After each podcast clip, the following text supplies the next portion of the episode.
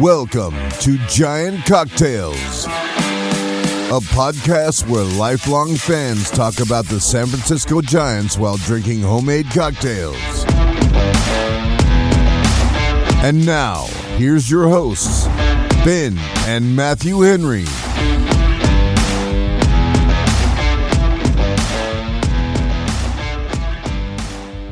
Welcome back to another episode of Giant Cocktails.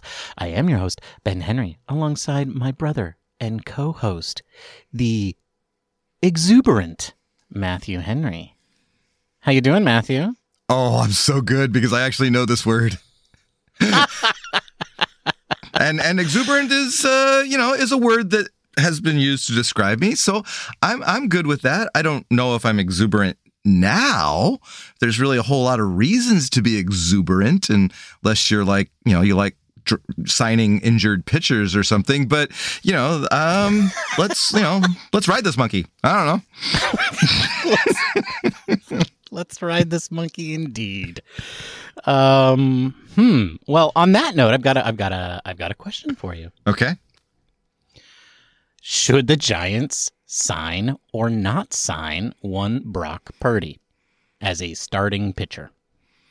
Oh, absolutely. He fits their their MO. He fits right? their mold. He does. Right. Yeah. Yeah, right? Oh, guy who's injured has upside. Sign him to a two year contract with an opt out after one year. That's right. of course, the whole first year he's going to be recovering from injury. I don't care. He needs the opt out. Yeah, that's true. That's true. You're right. The, the Giants do it no other way. Uh, he definitely needs the opt out. Hoy, hoy. You know, it's a good thing I don't care about the 49ers, Matthew, because boy, what happened to them on Sunday was pretty brutal. Oh, oh, I, I'm just getting over it myself. Yeah, I had I had to switch to a stronger cocktail like after the first quarter. Like the, the one I had started with just wasn't doing it. So, Mm-hmm, so actually, that's where the, that's where today's cocktail comes from. Actually, So- Right, right. Oh, really? yeah, Okay, it's inspired by. it Okay, was. Yes. okay. Well, I was following along on the internet. I was off doing something more important, and um, you know, uh, but sometimes you got to ride the monkey. You know what I'm saying? and uh, sorry. listeners, Matthew just nearly spit his drink all over his microphone, and he's he's still got it in there. I still got it in my That's mouth. what Okay, was. All right, I'm good. Oh, occupational hazard when you do a drinking podcast. You know, you're taking a Yeah. sip and then you say something funny. And folks, you're going to hear about monkeys all, all through this one because right before we went on, Ben used the phrase, let's ride this monkey. And I've never heard that phrase before. And so, you know, we're, we're definitely going to ride this monkey. Folks, we're all riding this monkey together, and uh, you know. And the more drunk we get, the funnier it will get, I'm sure. So, Yeah, I'm, I'm completely sober. I don't I don't even know why that phrase came out of my mouth. But there it is. We're riding this monkey. That might even have to be the title. I, I, I think ride it already is. Yes. That's the title of the episode. now you know, folks, why it's called "Let's Ride This Monkey." Well, let's see. Anyway, anyway. today is Wednesday, February 1st, as we record this podcast. Uh, it is two weeks until pitchers and catchers report. It's a monumental day. We're, we're within a fortnight. Uh, that's that's right. I I don't. Is a fortnight like twenty days, fourteen days? In my mind, it was two weeks. So that's where I was going with it. I don't know. Like you're the you're the vocabulary whiz. I don't, I don't know. Uh, right, right. Uh, let's go with two weeks. Okay, That's fine. All yeah, right. fortnight is as as everybody knows, Matthew. A fortnight is two weeks. that's right. Exactly. Um, and now, folks, if you need a source to confirm that, you can just refer to episode eighty-eight of Giant Cocktails. Fortnight is two weeks. Quote unquote. Let's ride this monkey. That's right. Let, let's ride this monkey. That's the that's the uh, example sentence. Let's ride this monkey. Uh, use fortnight in a sentence. Let's ride this monkey for a fortnight. for a fortnight. anyway, did the Giants do anything in the past week? They did. They did do something. Farhan's back off of vacation, and we know it was Farhan because he did another Farhan special. As as Farhan does. Yes. as as Farhan does, and and they also filled a hole that we discussed last week, or a potential hole. They they they signed somebody to a minor league contract that could potentially fill one of those holes. Allegedly signed to a contract because we Uh, actually haven't allegedly, pen, Pending a physical. pending physical, Yeah. pending physical. That's right. That's right. Uh, and we we may talk about that. That's that's we've got that pretty deep on our list because folks, we got an action packed episode today. I know you can hardly believe it because like this is the deepest, darkest part of the season now. Yeah, which meant we actually had to put some thought into what we were going to talk about today. Like there were actually like texts back and forth about, hey, what are we going to talk about this week? Here's some ideas. Like that never That's happens. right. We usually just kind of sit down right before and go, hey, what happened this week? Let's talk about it. That's right. And I actually sent this text, which is really rare. Which shocked me. Shocker. Yeah. Yeah. It was it was days in advance. Uh, and it's really bad because now the football season is over. I'm sorry if that's it's if that's salt in the wounds of, of 49er fans, but there's really nothing nothing now for the next two weeks. Um so so so anyway, we're gonna try to fill that void. Um, and we're gonna we're gonna talk a little bit about um, roster building in the new era of a third wild card. Uh, and also, we're going to talk about roster building in the new era of uh, of the new major rule changes that are coming. Some of which I am very excited about. And then we're going to talk about the signings uh, at the end, if we're sober enough and if we remember. Um, if we don't, you know, you guys know what you're in for. You're riding the monkey. You're riding the monkey. You know what you know what's up. That's right. Matthew, you have a quiz question for us. I do.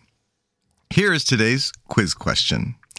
In 2012, which San Francisco Giant led the National League in triples? You know, in Giants land, we don't get too many players that lead the National League in anything.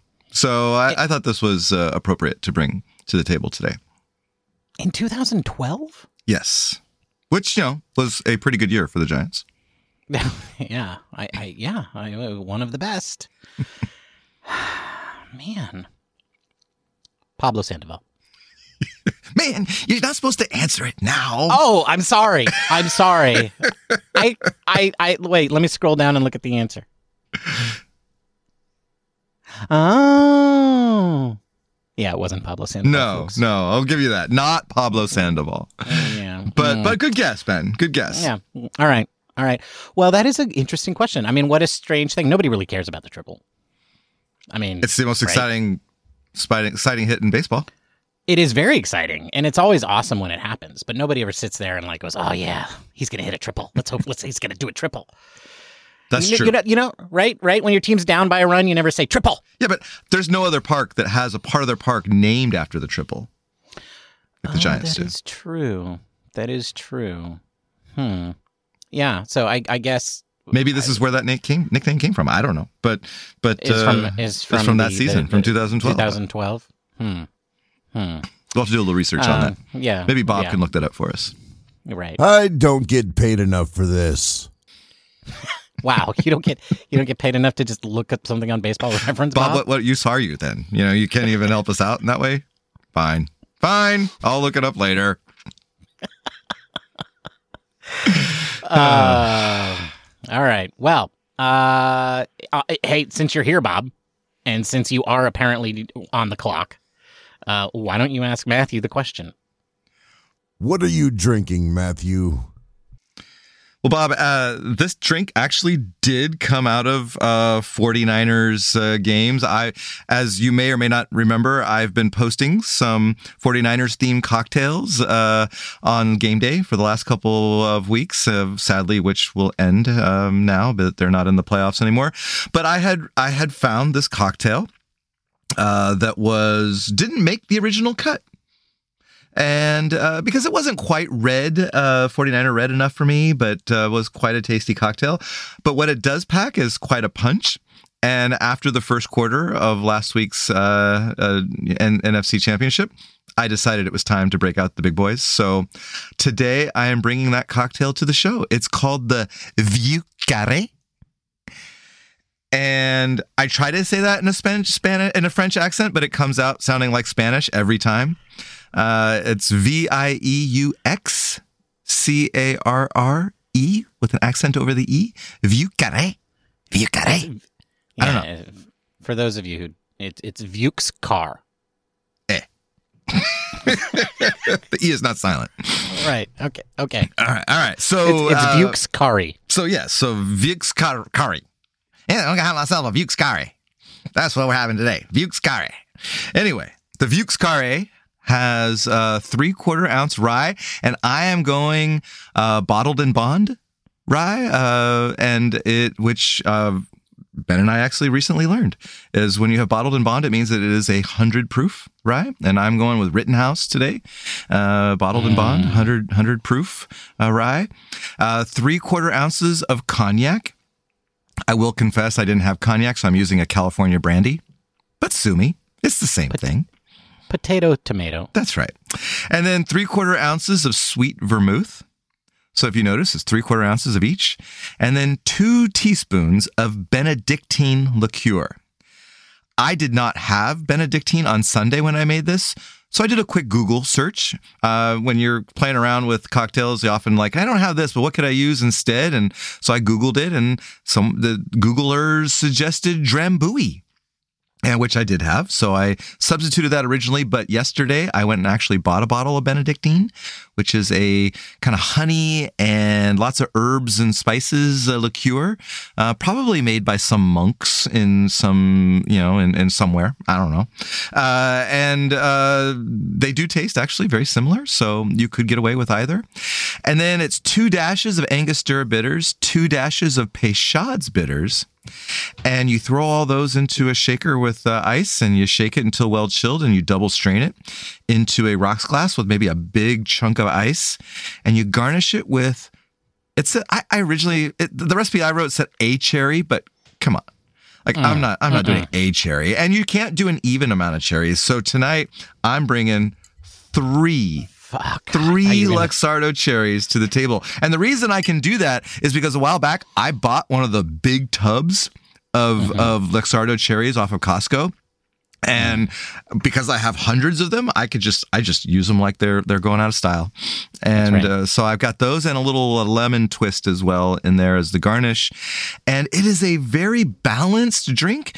I was a little worried that it wasn't going to be sweet enough, but the sweet vermouth and the uh, Benedictine provide just enough sweetness to counteract the rye, which obviously has, packs quite a punch, and uh, with all that put together, it's a very balanced, uh, good tasting cocktail. So that's what I'm bringing today, Ben. A vieux carré. A vieux carré. Well, that sounds like a tasty cocktail. Um, I was gonna say uh, the uh, oh the Rittenhouse Rye. Yeah, get that in your bar if it's not in your bar right now. Like, keep this podcast on, but go out there, get in your car, order an Uber, whatever it is. You know, nowadays you can have stuff shipped right to your door. You could have somebody go out and get it for you. You know, the that's gig, right. The yeah, gig economy right. is right at your fingertips, man. That's right. That's right. Like if if your uh, license is suspended and your Uber account has uh, been voided because your rating is too low, uh, then just have that drizzled or DoorDashed or whatever it is to your to your door immediately. Uh, it is a must-have in the bar. Um, that sounds actually like a very a very lovely uh, cocktail. It's very adventurous. It's got Angostura and Peychaud's. Yeah. Yeah. And I when you said the odd number of cherries, I thought you were going to do it. I thought you were going to go to 5. I really did. Oh. I feel like I missed an opportunity now. Yeah, yeah, you probably did. You know, next week did. I'm doing seven cherries, man. It's just going to be cherries left and right. Oh no, I I, think I've uh, I've started a war here. Um, well, that's a nice thing about being a Gen Xer. You can go to Costco, you can buy the giant ass tub of Luxardo cherries, and you can eat as many as you want. I didn't even go to Costco. I just I ordered it from Amazon and it shipped it right to my door. there you go. There you go. Uh, in your underwear in the dark. That's how we roll. Bob, hit me. What are you drinking, Ben? Well, thank you for asking, Bob. That's very kind of you. I today, Bob, am drinking a cocktail known as the Jungle Bird the Jungle Bird, I suppose I I suppose it is a tiki cocktail. It is a tiki esque cocktail. It is a cocktail that calls for something called blackstrap rum. What is blackstrap rum, you might ask? And folks, just like everything else in the rum universe, nobody really knows. it may refer to dark rum it may refer to molasses rum, the rum that's made from molasses that had like every little bit of sweetness squeezed out of it. It might just be overproof rum. but the point is, so I, I went with a little bit in the middle. But if you're if you're going to use like a Gosling's Dark or a Cruzan Dark or uh, you know the Kraken ones, those would all be considered blackstrap rums. Uh, but some of those are dyed black, so it, you know the, it's not really clear. The point is, it should be a rum that packs a little bit of punch. So today I am using my FTD 138 proof uh, uh, plantation rum. Uh, and uh, so that is uh, the um, that is the main note in today's cocktail, and it is I have an ounce and a half of the overproof Jamaican rum. And the reason I actually chose this cocktail is because it calls for three quarters of an ounce of Campari. And uh, now that I have a bottle of Campari in my bar, uh, I'm trying to get rid of it as quickly as possible. Uh, and so I thought it would be apropos to make another cocktail using Campari. Uh, the nice thing about that is it adds quite a bit of uh, color to the cocktail. So this cocktail comes out as a very like deep kind of pink. Um, and then to that, you add an ounce and a half of pineapple juice, half an ounce of lime juice, and half an ounce of Demerara simple syrup. Uh, so this is simple syrup made from demerara sugar, which is going to have you know a, a deeper, uh, more caramely flavor uh, syrup. Um, but obviously, it is in the uh, the the vein of of the Car- Caribbean flavors um, or the tiki flavors, um, and it really does make a difference in this cocktail. You would be fine if you just used regular simple syrup, but you know, take the time, put some effort in. You know, get up off the couch and put those cherries down and put on some pants and and make some demerara syrup. And then you put all those together, you shake them uh, till chilled, and then you strain over a rocks glass with uh, with ice. And um, it is a very bright, refreshing kind of front flavoring, and then it has this kind of like bitter finish, but it's not off-putting right? It, it's a very it's a very um, it's a very sweet and and bitter kind of combo. It's like the the pineapple and the Campari just kind of finishing off together. The overproof rum is covered up quite a bit by this combo. It might be the pineapple juice, uh, but you could drink this one real fast. So if you're looking for a cocktail that's going to get you lit and lickety split, this does the trick. There it is, Bob. The Jungle Bird. Let's ride this monkey. yes, ride it, ride it. You know, you talked about the black proof or the black strap rum, and I think that's just a clear example of why I am so confused by rum. Like, like I was just at the liquor store today, and uh, and I was looking at the rum aisle, and it was, it was definitely uh, a little intimidating how many different types of rums there are and where I should start and all that. And so I, um, yeah, I, I, so when you say something like black strap, that just kind of like takes me back there where like I have no clue when it comes to the rum. Yeah. Yeah, I think uh, you know a lot of cocktails have these rules and laws built around them, and and that actually makes them kind of much more approachable, right? Um, imagine if we considered tequila, tequila and mezcal just kind of the same thing, right? That's kind of what's going on in the rum universe, right? There are differences they do have these historical um, uh, roots in in what their names came from, and that really had an impact on their flavors. But then, you know, over time, they kind of got blended together, and and then people started blending, you know, blending not just the the cocktails, but the concepts. Sorry, not just the rums, but the concepts and and they just started calling things something because it was related to but not exactly that same thing. And because there were no laws or treaties controlling these things it just kind of got out of hand. And so yes you have a wide wide mix of of rums and it can be a little daunting. What i've learned is that it's like anything else you know you, you just got to dive into it grab a couple of bottles taste them uh, appreciate their differences, you know, watch some YouTube videos, read some articles, read some books, and, and then after a while, it'll all start to like snap in. Like, you know, now when I go to the liquor store and I see all those rums, it looks very different to me than it did when I started. Because when I started, it was just a wall of confusion. And now, and now it's starting to look like little islands of, of, um, that I recognize surrounded by seas of confusion, right? There's still a lot up there that I don't really fully appreciate or understand, but I'm starting to see some some some areas coalescing into, you know, into spots of things that I recognize and and I definitely have some favorite rums. Um, like the El Dorado Demerara rum and the Probitas uh, white blended rum. So these are things that I did not, could not have told you when I started on this tiki adventure, you know, six months ago. Yeah. Or a little less than six months ago. Um, you know, so it takes time to figure these things out. What else does it take time to figure out, Matthew? See, this is why we're brothers. I was going to say the same exact thing, uh, and we're trying to we're trying to answer this. Uh, yeah, what takes a long time to figure out is roster building, Ben, and and yeah, one of these days Farhan Zaidi's going to figure it out. He's going to figure it out. I have faith in the man. Okay, uh, but what you know, what what you and I were talking about that's uh, we wanted to share with with our listeners was, you know, we we were we were discussing the impact of the third wild card, and and and if you go back in time and look at what you know what traditionally it took to make the the the, the, the playoffs. And and I say traditionally just meaning over the last like seven or eight years because uh, even more than one wild card isn't more than ten years old. And so we've suddenly gone to three wild cards. And so what I did just as an exercise as you and I were talking about this was to look back at the last ten years uh, and see wh- how many wins you would need to to for a third wild card. And on average uh, for the third wild card in the American League, it was about 88 wins. And the National League, it was a little over 85 wins. And and so I'm not really sure why the difference. Uh, mainly maybe because the American League teams were better. I, I don't know. But uh, uh, then I went back and I looked at like what what would it take to win the second wild card over that same amount of time, and I looked at that. And the American League, it was almost 91 wins. So about three wins difference.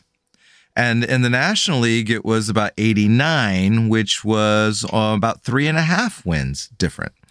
And so, so then my mind starts going, and I'm thinking, well, so you all have to win in the National League because the Giants National League, you have to win three and a half less wins per year on average will get you into the playoffs versus uh, for for three three wild cards versus two. And so then I started thinking about, well, what is what is the monetary value of a win?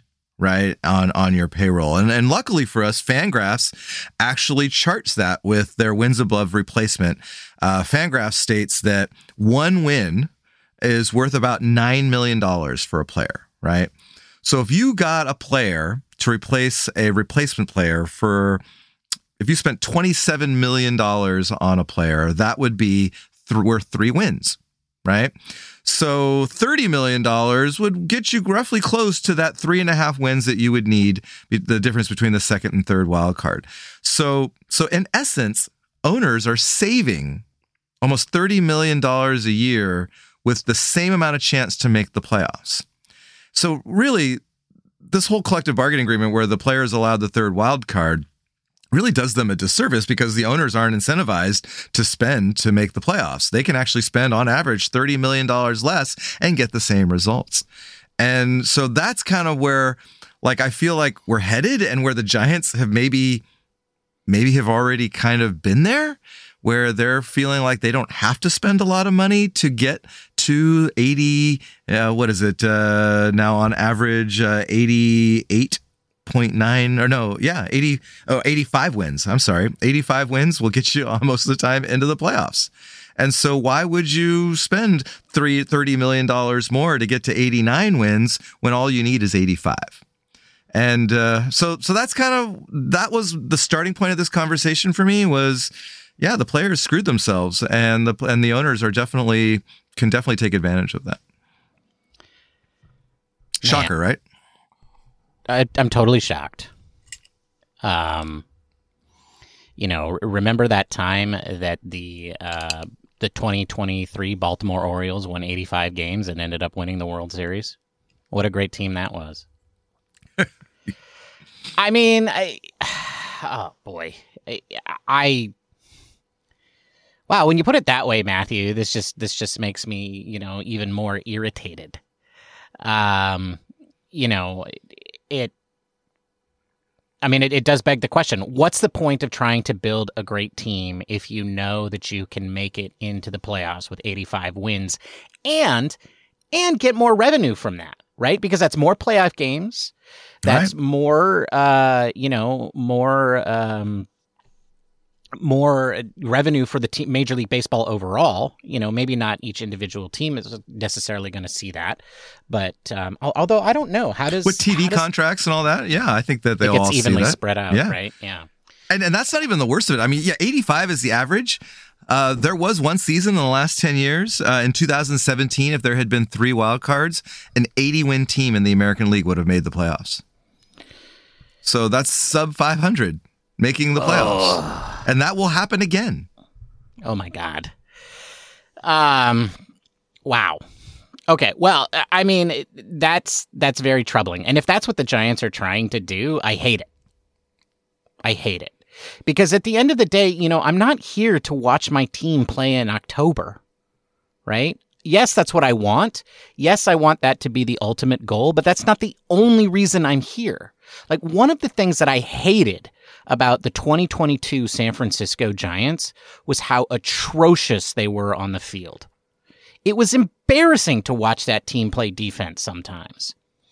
And and if that's going to be how some of these teams are going to be constructed, they're going to play mediocre baseball for uh, for 162 games and then just hope they they can ride the monkey to victory is just I mean you know, I, I, is that ultimately what fans want? And I, I don't know that it is. Like, I don't know that we all want to watch a bunch of mediocre baseball teams stumble around the field uh, for 162 games, and and and then just have it be a total crapshoot when it comes to the postseason. Well, I, th- I think you just said the the big reason why it's it's painful is 162 games is uh, is is a lot of games to sit through mediocrity. I mean, the NFL, you know, uh, and now they're at a, nine, a 17 game season, so nine and eight maybe will make the playoffs. I, you know, nine and seven used to make the playoffs a lot in a 16 game season, so I'm assuming a nine and eight will get you in a lot of times, uh, and possibly run the table, right? And so, but you can kind of stomach that because it's only 17 games. But when you got 162 games and you're watching a 500 team, uh, as we saw last year right? It it didn't exactly inspire a lot of like motivated fans, right? No. And so so I yeah, you're right. I mean, the ultimate goal is to win a World Series, and this is certainly gaming the system a little bit to do that. Uh, but ultimately, I think you're a business that wants to draw in fans, and and watching a mediocre product uh, for most of the season only to sneak in at the end doesn't. I don't think really lends itself to that kind well, of business model. I mean, that's an interesting point, right? Because that is what's going to happen, right? Like you would have a bunch of teams, um, a, a bunch of teams. Sorry, I'm having technical difficulties. Uh, you would have a bunch of teams all playing mediocre baseball, and that's and and and nobody's really going to know is this team good or is it not? Is this a team I want to get behind in May or June or July, or do I just kind of want to wait until late August and September when things get interesting? And then the games are more exciting because just there's less of them. And maybe my team will make it and maybe they won't. And really, I only have to pay attention then, anyways, because everybody's in it, right? Because every team's the same.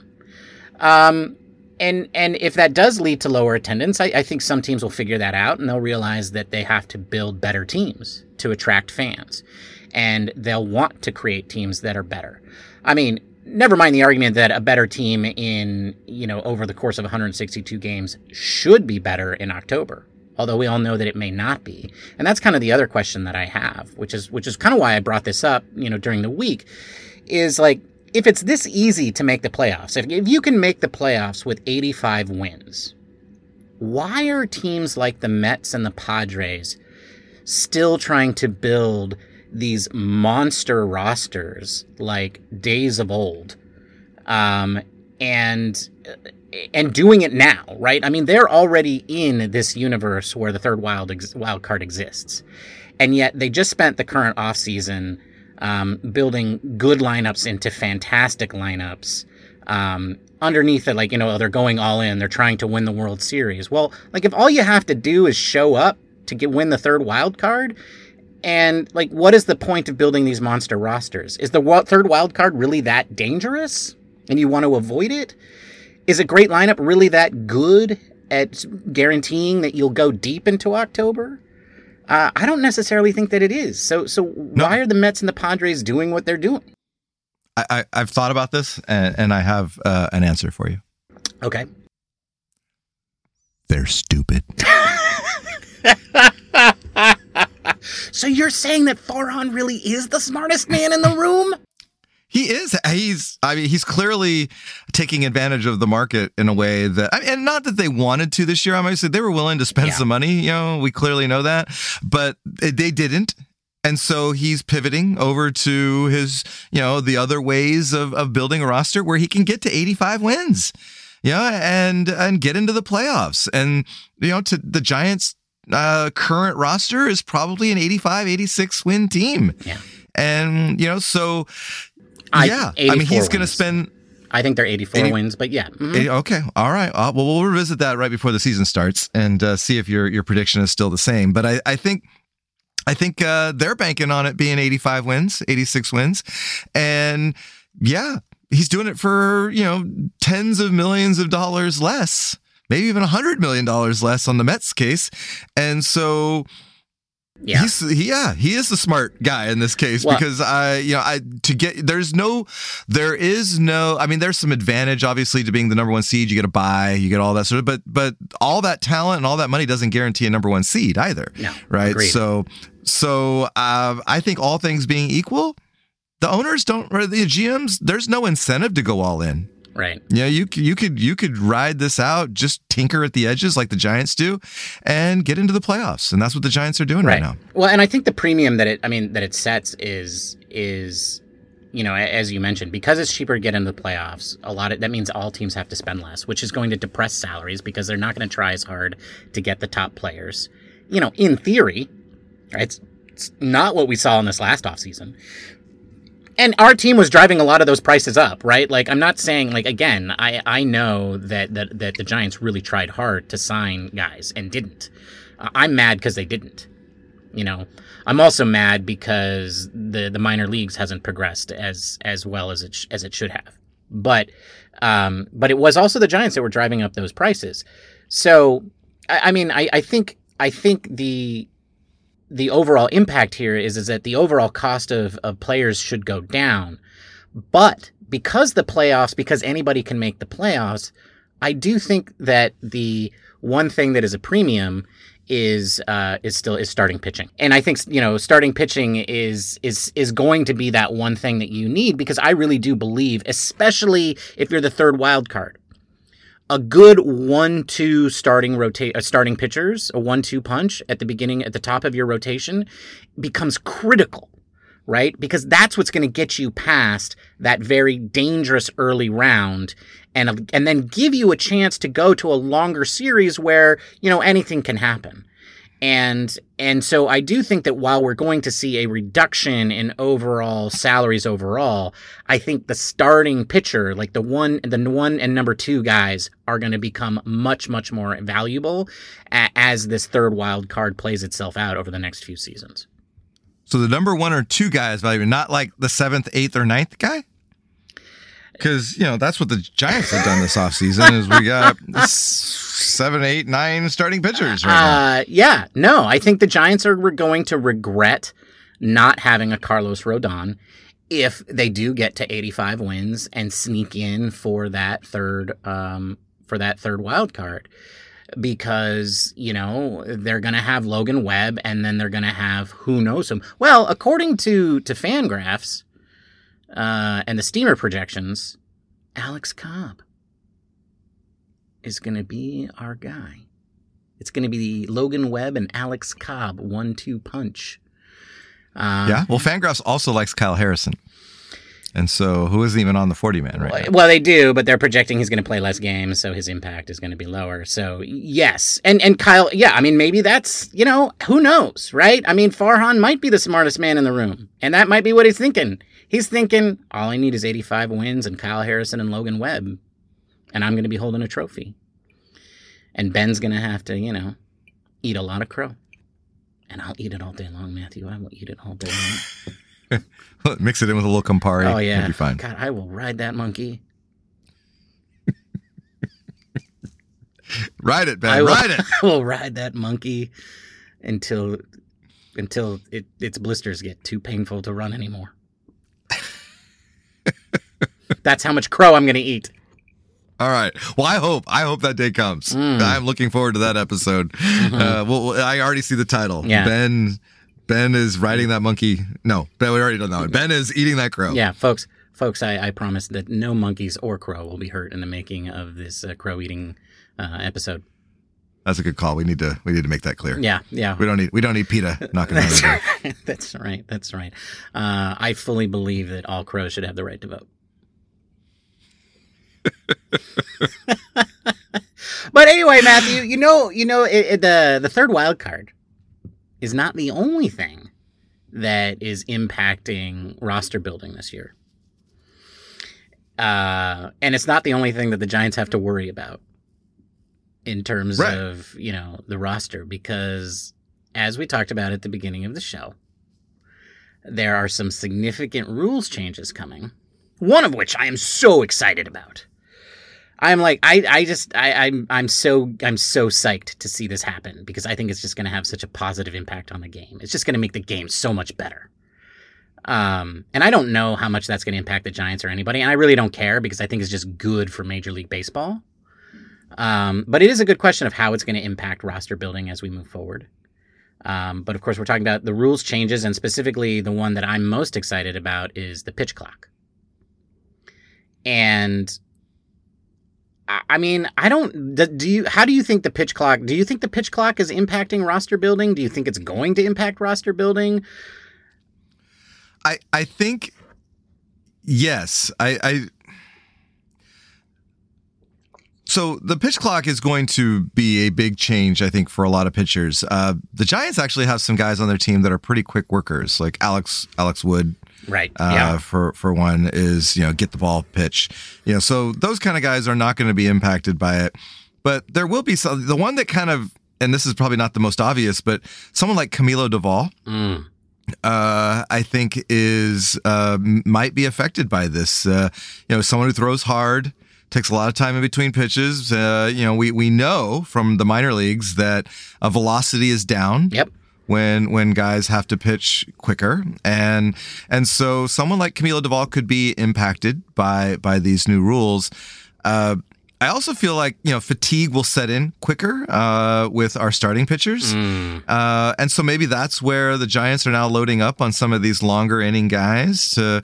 Maybe maybe Farhan is the smartest guy, Ben. Like I, now that I'm thinking about this, like I maybe that he's already thinking about. You know, we're already talking about so many starting pitchers, so many starting pitchers, and he's thinking fast pitch clock, guys getting tired earlier. We need guys to eat more innings, so we need more big inning guys. And the Giants have certainly built that up over this offseason. So yeah, I think that's how the roster is kind of playing out right now, and Ooh, that's interesting. it wouldn't surprise me to see if that that that kind of shows its head with with this new rule. Yeah, I am a little bit worried about Camilo. I, I, I- do, you know, I, I think velocity is going to be down across the across the board though, and I think it's really good that he added that that pit, the third pitch, yeah, um, especially one that he feels more comfortable throwing strikes with, um, because you, you know what's going to happen is if he's if he's if he's losing velocity and he's not sure where that ball's going, and who knows if his control is going to get, bet- get better as he's more fatigued, um, whether he's just going to go to that slider all the time and then just become super predictable. Um, Mm. because he does throw the slider because he's confident that he can throw it for a strike, right? That that that Right. very Yeah. dangerous, very scary fastball. He doesn't like it because he can't throw it for a strike consistently, and so I think he shies away from it. But now that he's got the um, the the cutter, I, I think um, I, I think that's a, a pitch that he can control a little bit better, and so I'm not so worried about it. Um, from from Doval, especially since you know, yeah, he'll probably get hit around some, a little bit more, but so will everybody right? We're just going to see more hits, right? We're going to see more balls in play, folks. Um, and that just means our pitchers inherently are going to be worse. But wow, what you just said about about the starting pitching is really interesting because because one way that I was thinking about this because one of the problems that I have with these pitchers is that they don't have options, right? They all have to be on the 26 man. right. Well, maybe that's the intent. Like, maybe they're thinking these guys are going to be swingmen, or, you know, yeah, they're going to be swingmen. Like, maybe the swingman comes back. You know, right. and And because maybe that's what they're looking at with this new rule, Right. And that they're going to need that more. And and I've seen some talk around around baseball, well, around the Giants' land, around there being a six man rotation, for example. Uh, and I guess that's still you know a possibility, but where I see it mostly is yeah is is having guys that can eat up innings in the bullpen Right. uh, when guys are fatigued because of this pitch count Right. thing. And for those of you who are not old enough to have ever seen a swingman, a swingman is the long man in your bullpen. He's he's the guy who who comes in and pitches five innings in relief or four innings in relief, but he also makes spot starts, right? We're really used to that spot start guy coming up from the minor leagues, but that guy used to be in on the roster, right? He used to be in the bullpen and he would not he, you didn't have a six-man rotation per se, but you had a guy who could start, but he was always on the roster. And and he would do starts, and then he would also come in, and he would come in in the third inning. You know, if somebody got shelled, uh, he would come in in the third inning and pitch four innings, right? Um, and that's why he was called a swingman because he swung back and forth between starting and relief. And it is perhaps the possibility that the Giants are thinking that they will need that, right? So not going with a six man rotation, but instead going with a rotation that has maybe one or even two swingmen, which our roster might need because we got a bunch of guys who can barely throw five innings. And now they're going to be working harder. Uh, Well, yeah, and, and the pitch clock isn't the only thing that's going to affect that. Uh, you know, the banning of the shift right. for example, could also be something that extends innings and you know creates more offense and yet and kind of depresses pitchers' effectiveness. And so, you know, last year the Giants were one of the tops in the league at positioning their players in the shift, and they won't have that option anymore. And so, I you know maybe that's another reason why you've got guys ready to go in long relief uh, that can pitch multiple innings is you know to make up for that that particular effort. You know, when guys are throwing extra pitches because they can't get them out uh, uh, without a shift, then you've got to kind of go back to old school baseball where Yeah. you've got this swing guy again. Yeah, I you know, yeah, we're gonna see a lot of Thairo dives for balls that are gonna get by him. Um, I think. I, I mean, I Brandon is old, right? But I but I hope that you know his value is is more obvious this year. You know, knock Yeah. on wood that he stays healthy. Um, and you know, on the flip side, and again, right, like maybe this is Farhan being the smartest man in the room, right? On the flip side, this is going to be really good, I think, for for Pederson, for Yastrzemski, and I think for Joey Bart. Um, you know, like I think the absence of the shift is is just going to be, um, you know, that much more powerful. I mean, obviously less for Bart than the other two guys, but you know, it, it um, it's going to be that much more powerful of an impact on these players who the shift had just been kind of eating alive. Um, I, but anyway, you know, I mean, I, so I do, I do think maybe you're right. I mean, maybe that's what's been going on, right? And maybe that's why, you know, maybe that's why you and I are sitting in our closet and Farhan's getting paid millions of dollars, uh, to do this stuff. And, uh, you know, who knows, you know, m- maybe, uh, I should start developing a taste for crow. Um, you know, You know, the, go ahead. I'm I'm curious. Well, so the, the the other rule change is the bigger bases. Uh, I, I think that that's kind of probably the least impactful on on the new rules. Uh, allegedly, it was you know I guess for player safety, so you're not having you know two guys step on the base at once. I don't know how often we saw that, to be honest, but Occasionally. uh, but what it does, what yeah, we saw it occasionally. But what it, what it does do is shrink the distance between first and second base, uh, and third and, and second and third for that matter, by by about six inches. And you know, we how many bang bang plays have we seen in our lives where you know a guy's been out by less than six inches? So I wonder. see, here I am, like every now and then I catch myself being optimistic, and then I hear your voice, and it kind of makes me laugh. And this is one of those times. Like I was like, I wonder how often the Giants are going to run uh, and take advantage of this. And the only guy they have on their entire roster that could possibly do that is maybe what Thairo Estrada. Like I, I mean, there's nobody else that's going to be stealing bases on the Giants team. I mean, they, they didn't get more athletic like you know they wanted to. I, I just so forget, forget it. I don't know what I'm thinking. I mean, but the Giants will see a lot of players, uh, other teams running on them. I'm sure. Yes, yes, they will. Um, yes, they will. I, I I'm sure Blake Sabol is going to throw out a lot of guys. hey, we, we we we we have our next segment might address some of this. That's true. You know, I mean, Joey Bart is a, is a good throwing catcher. Uh, you know, he's I, I don't know that he's quite Buster Posey level, but um, but uh, you know, yes, stealing bases is going to become more of a thing. I, I hear Willie Mays Hayes is really excited about this, and um, you know, good old Wesley Snipes. Um, Uh, hey, you know, hey, runs like Mays hits, you know, or runs like hits like Mays, runs like Hayes, right? That's, right. the. Yeah. Uh, those of you who don't know who Bob Hayes is, look him up. yeah. You know, also major up- Major look- League Baseball, Major League, uh, ma- the movie Major The League movie. Yeah. yeah. Um, so yeah, well, I mean, and and I will say this though, like it is interesting. I I wonder suddenly now, like if this epiphany is true, like like we are going to see a lot of these guys in the starting lineup, starting rotation rather. Sorry, starting roster. What am I trying to say? Oh, wow. I don't know. You're The rum's The- the hitting Jungle me. Bird's the, the jungle bird now, just yeah. hit me. That it just it just hit me. and you're no longer to ride the monkey. No, the monkey is now riding me. right? The monkey is now riding me. See, Uh, it's so hard to do a quality podcast when you're drunk, guys. I hope you guys, you listeners, realize the challenges that we have to try and send We- quality content to you. we we we work really hard at trying to figure out how not to screw up the second half of this show, and we know we know what the problem is. But at the same time, that's the show. you know, I mean, and really, that's the reason we're doing this, right? It's a reason to sit back and drink and talk about the Giants, so you get what you get. That's right. Because when we originally started this, we thought we were going to have one listener every week, and it was going to be our mom. hey, Uh, mom. Hi, mother. Uh, yeah, but anyway, I, you know, regardless of how this impacts the rosters, I am really excited about these rules, except for the bigger bases. I, I couldn't care about that, but uh, I'm really excited about the the shift, the anti-shift rule, and and the pitch clock. I think the pitch clock is going to have such a positive effect on the game that people are going to wonder why it took us so long to do it.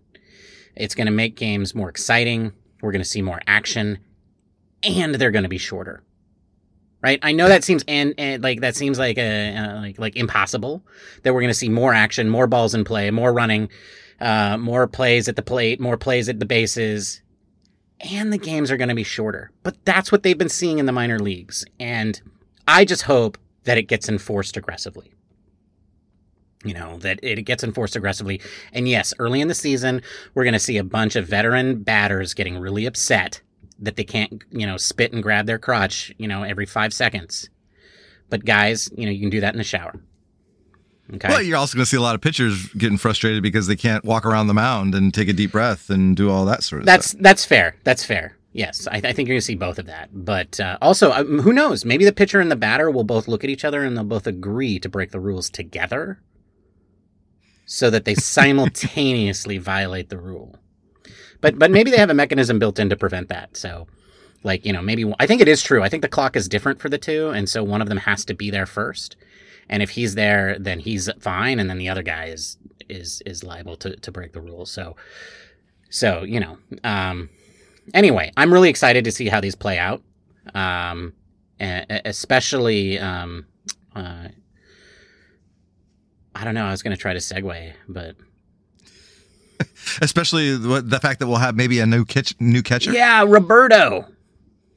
Yeah, so the Giants signed, uh, allegedly signed because it has not been made official. Have agreed to terms with pending physical. Yes. Exactly. Uh, uh, you know, all we're hearing is from writers, so we haven't heard this originally. But they signed a potentially catcher for uh, named Roberto Perez, and Roberto Perez what is uh, two-time Gold Glove winner, uh, defensive catcher. Uh, uh, the, the only the, the the big caveat with him is that he can't hit a, hit out of a paper bag. So, you know, uh, he he is not riding the hit monkey. He is solely a defensive catcher. Are you saying Uh, he he's did have one season in the bag?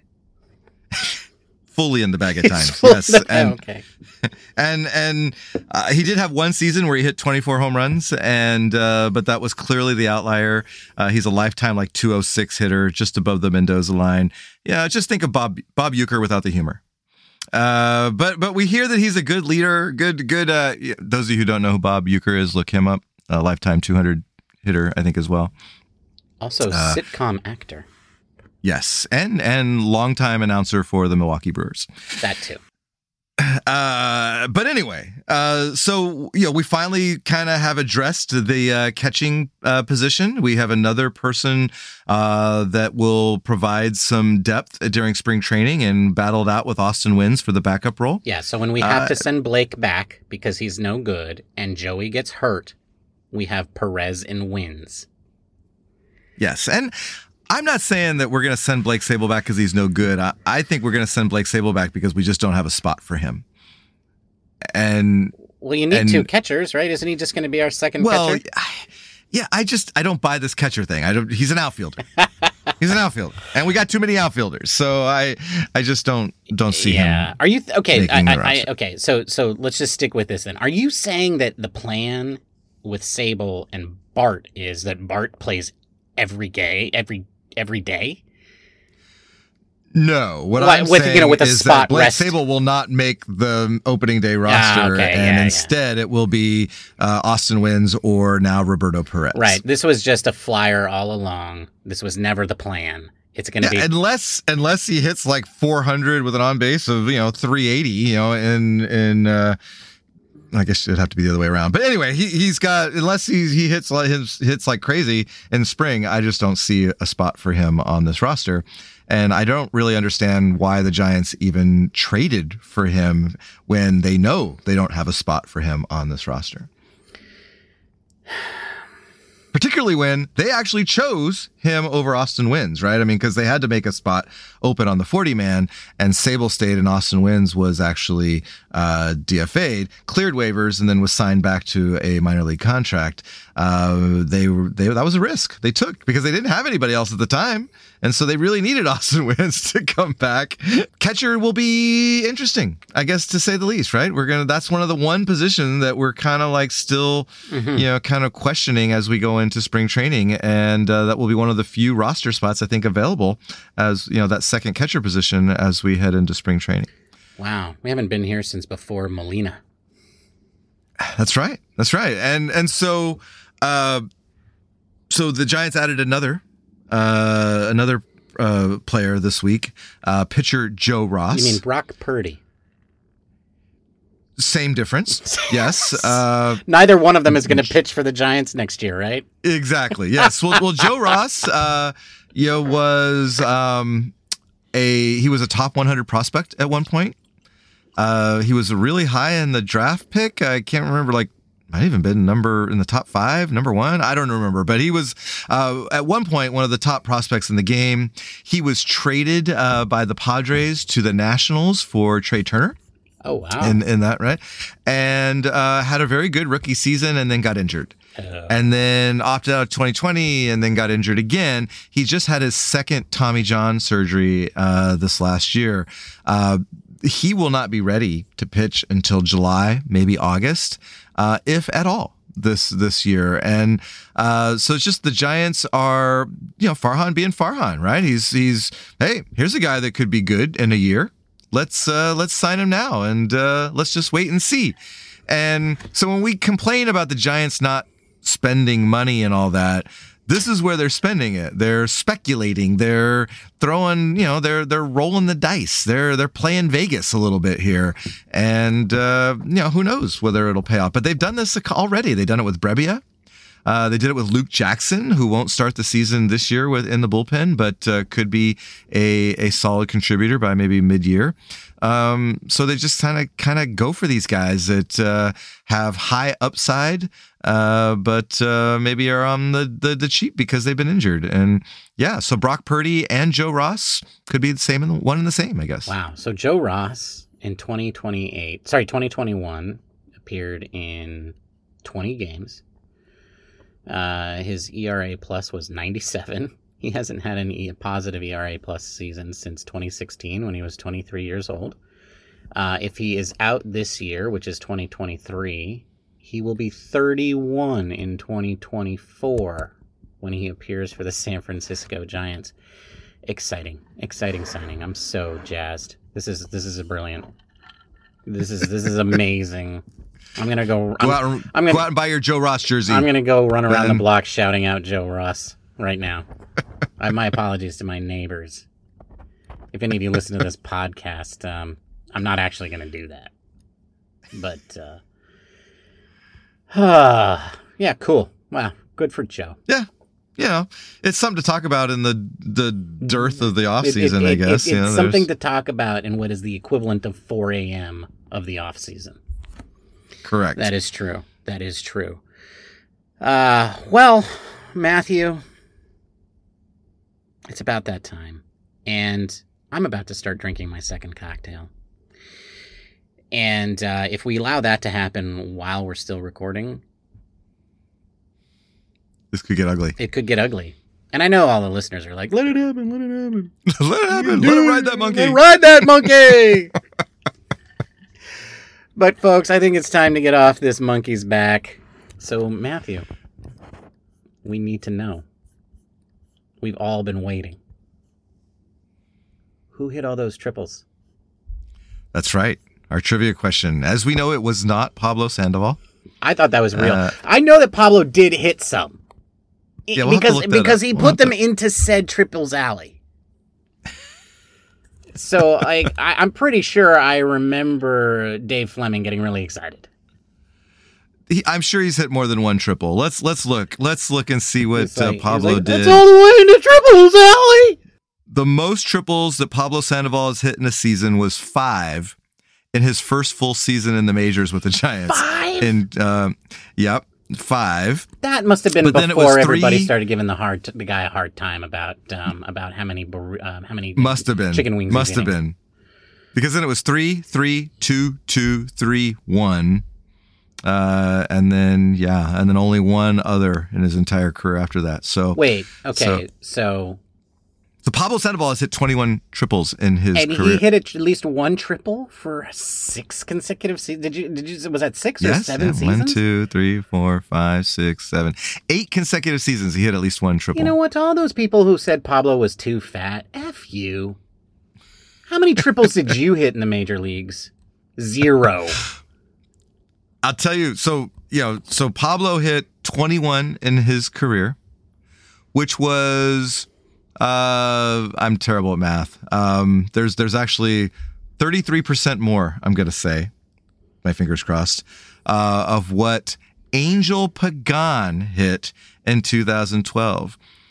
Oh, actually, I thought Angel Pagan hit 14. He hit 15 triples. It would have been perfect. But anyway, uh, Angel Pagan hit 15 triples, uh, which is a San Francisco Giants record, led the National League in triples in 2012. Uh, interestingly enough, prior to that season, Pagan was traded from the Mets to the Giants for outfielder Andres Torres and pitcher Ramon Ramirez. Remember all those guys. I remember all those Yeah? guys. Right? Angel, what a good giant. I mean, 2012. Excellent giant. Oh, my goodness. Why can't we have a center fielder like that? No offense, Yaz, but jeez. and you know he's uh he he you know he will be a forever giant. And uh there was you know i was just perusing through trying to figure out today's quiz and i saw that he led the national league in triples and i thought that deserves a shout out. Go angel. You know, the problem with Brian Sabean was he never got the guys we needed. yep yep yeah well now he's gonna do you know help out the yankees in that respect so. All right ben. Well we're running up against the hour. Uh bob why don't you tell our listeners where they can find us Follow us on Twitter and Instagram. And Mastodon and Mastodon at Giant Cocktails. Follow us uh, there where we put up our recipes, uh, have a little banter back and forth. I'll be honest, it's been a little slow lately because there really hasn't a whole lot to talk about. But follow us anyway. You can get updates on when we post and uh, all of our recipes uh, there. And, you know, uh, lately I've been getting some DMs from listeners in Twitter, which is fun. I love interacting with our listeners. Uh, shout out to Bob, who not not our Bob, but Bob the listener, who uh, was asking about FanFest, uh, which is free, by the way. If you are hoping, if you're planning on attending Yes. FanFest on Saturday, So it's okay to go to FanFest because they don't make money off of that, folks. Just don't let them suck you into the clubhouse store, into the dugout store, and get you to buy some, you know, Haniger or Conforto or Joe Ross jerseys. Right? Right? If Yeah. you're mad about the off season, stay out of the dugout store. Right? If you That's think right. Zaidi is a dark wizard who has figured out all of these things that we just talked about in this episode, by all means, buy all the buy all the merch. But if you disagree, don't go into the dugout store. The fest is free. The dugout store merch is not. That's right. And so we will not be there on Saturday. I think we were thinking about going, but you know, we got other stuff to do, and uh, yeah, I've we got, better got- things to do. I, I have track practice. Yeah, I'm a track coach, Oh, and I thought you were, uh, make, you know, you're on the track team, Matthew. Uh, yeah, no, I was once upon a time, Yeah, but uh, now I just coach and stand on the sidelines with a stopwatch, so it's a lot easier. Uh, I think we're gonna wrap this up. Uh, ben, it was nice chatting with you. Uh, until next week, cheers, my friend. Cheers, Matthew. Bye, everybody. Bye, everybody. Ride that monkey. Ride that monkey. Hut, hut, hut, hut, hut, hut, hut.